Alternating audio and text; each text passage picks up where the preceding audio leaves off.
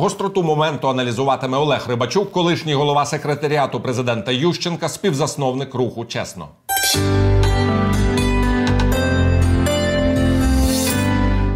Вітаю вас, пане Олеже, в студії телеканалу Еспресо. Отже, в якусь таку феєричну добу живемо. Тут і питання суркісіани, тут і питання звинувачення де-факто у державній зраді найвищих урядовців в українських умовах. Хочеться написати такий великий епіграф е, зі слів Леоніда Кучми. Так це вже було. Просто у нас наступає осінь. Наступила осінь, пройшов рік президентства Зеленського, і якщо проаналізувати там перші роки ну, того ж Порошенка чи чи, чи, чи Ющенка, дуже схожі тенденції відбуваються. Українці дають на початку, а тут ще вийшло навесні, дали такий величезний кредит довіри.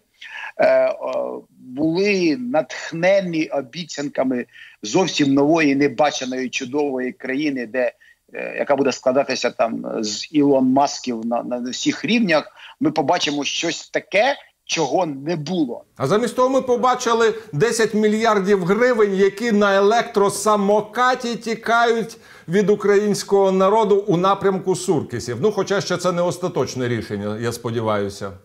Е, так, вже влада вже зреагувала і вустами прем'єр-міністра, і, і Національний банк заявив про те, що гроші списані автоматично не будуть. Якби ж це залежало виключно від Печерського суду і від е, наших е, незалежних вовків, які присутні у різних судових інстанціях, то ми б вже практично ці гроші втратили. А так ще дійсно не все втрачено, але це сигналізує про безмежну кризу не тільки довіри до судової влади, а взагалі про те, що вони такі нелякані. Е, для них вже не існує якихось оцих червоних ліній, про які Єрмак нам казав, що вони у Зеленського і у Єрмака там десь проходять крізь тіло. Видно, суддівські мантії ці червоні лінії не можуть взяти. Але це знову все рівно відповідальність професійний дальтонізм. Так далеко не всі повинні бачити чужі червоні лінії. В кожного вони свої. А тут розумієте, Лерос дуже конкретно не просто там накинув інформаційно, він фактично звинуватив у зраді. У нас спотворена урядова система. У нас інститут президента він уже безнадійно хворий, тому що випадки замініть лірос на, на не знаю на жвання, там замініть е, когось з іншого з любих друзів, і ви побачите, що у минулих президентів були дуже схожі історії. Ми обираємо президента, який може привести з собою казна що, і оце казна що може стати не першим, але не другою людиною в країні. І от ця хвороба вона повторюється кожен раз. Для мене висновок не в персоналіях, для мене висновок в інституціях. У нас безнадійно а, спотворений механізм інституту президента, де немає відповідальності, де випадкові люди можуть творити такі речі, які потім ну легко попадають чи під поняття державна зрада, чи під поняття як мінімум Е, низької моралі, бо це все таки ну як.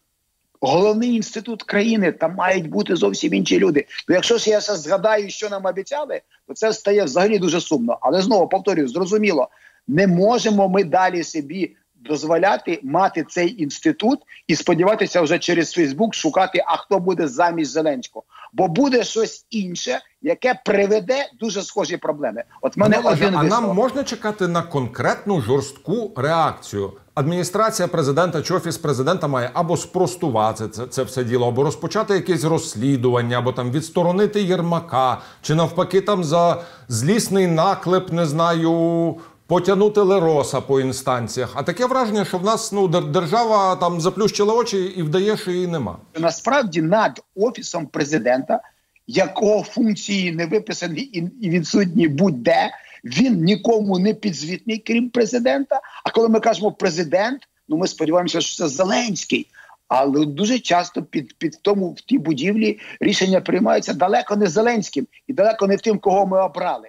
І от про це треба волати. Я його, до речі, не обирав. Перепрошую. Та я розумію. Ну я в даному випадку голосував, бо я не міг. Я б собі руку відкусив би, якби я проголосував би за Петра Порошенка, бо того я вже знаю ну, 20 років без жодних сумнівів. Тут десь була надія на те, що люди позасистемні, і що можливо вони як мінімум підірвуть от ту систему, яку була, і це збулося. Насправді система конає. Так ми таки без держави можемо лишитися. Система конає, але державний апарат і державний механізм не просто розбалансований. Таке відчуття, що його нема поза тими чим тими чи іншими окремими напрямками і чиновниками. Ну правда, тому що у нас спотворена безнадійно хвора система урядування. У нас найвища влада знаходиться в інституті, у якого немає норм, де немає стримуючих ліній, де немає інституцій, які його контролюють, де немає підзвітності. Он просто от така собі, знаєте, чорна чорна дира. От туди щось заходить, що там твориться, чорний ящик. Його ніхто не може розшифрувати. І тому я кажу: якщо розумна нація, нам треба з цього висновок робити. Бо зараз дійсно загроза а, того, що у нас не керованість в державі або та керованість, якої краще б не було. Адже ми чудово розуміємо, що не не вищий законодавчий орган чи не не вищий виконавчий орган, не, не Верховна Рада, не Кабмін фактично тут жодної ролі не грають. І під час там, наприклад, чергових ініціатив офісу президента. Коли там чи то Лерос, чи якісь інші народні депутати, якісь там притомні депутати у Верховній Раді бучу піднімають, то відбувається певна реакція, але це дуже несистемно і це не інституційно. Проблема ж не не в тому, що там Зеленський може когось послати у Верховну Раду, той виступить. Зараз немає сенсу когось посилати у Верховну Раду, бо всі розуміють, що всі рішення на банкові і і, це розуміють і в прокуратурі, і в Кабміні, і в уряді, і це розуміють між іншим, і за кордоном, і це розуміють у Кремлі. Але ми живемо в країні кривих дзеркал. Пам'ятаєте, був такий прекрасний казковий фільм. Так ми реформуємо, реформуємо, реформуємо, покращуємо, покращуємо, покращуємо. Ніколи не віддамо гроші олігархам та дам рішення суду.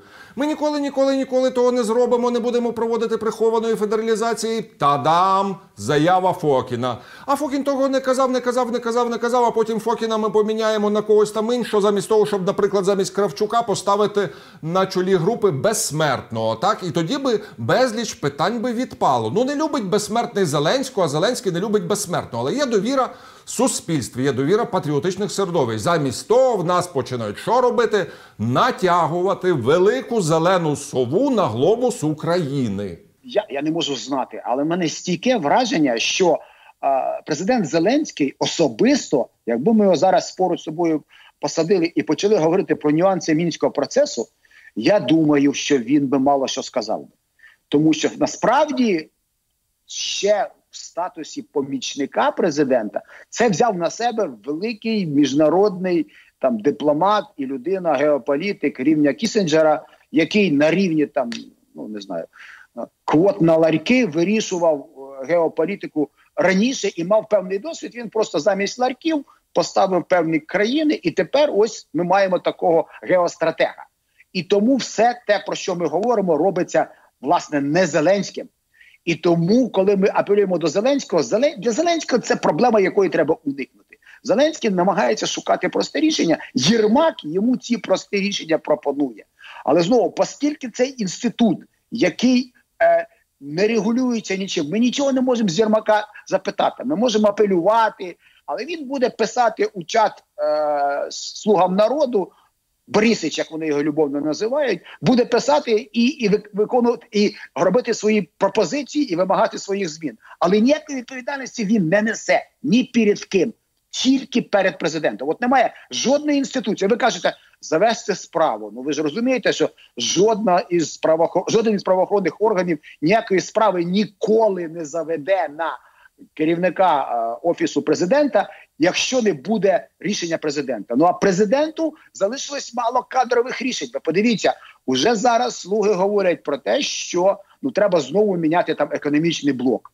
Я думаю, що за свою каденцію у Зеленського залишиться остання куля срібна. Він може ще одного прем'єра поміняти, але тоді вже все. Третій прем'єр за один рік і весь час робити вигляд, що ти до цього не маєш відношення. Теорія Зеленського, що будемо переставляти крісла, доки бордель не стане там астрономічною обсерваторією. Так, то це, це, ця, ця теорія не працює. Та сама ситуація схожа дуже із керівником офісу. Ну вони схожі трохи десь е, Богдан і і Єрмак. Ну є там ще е, діти, тобто друзі з дитинства, які працюють на рівні помічників, але це знову це не люди, які можуть допомагати президенту як керівнику України. Це люди, які по-людськи можуть е, ну робити йому комфортну зону, заспокоювати десь там.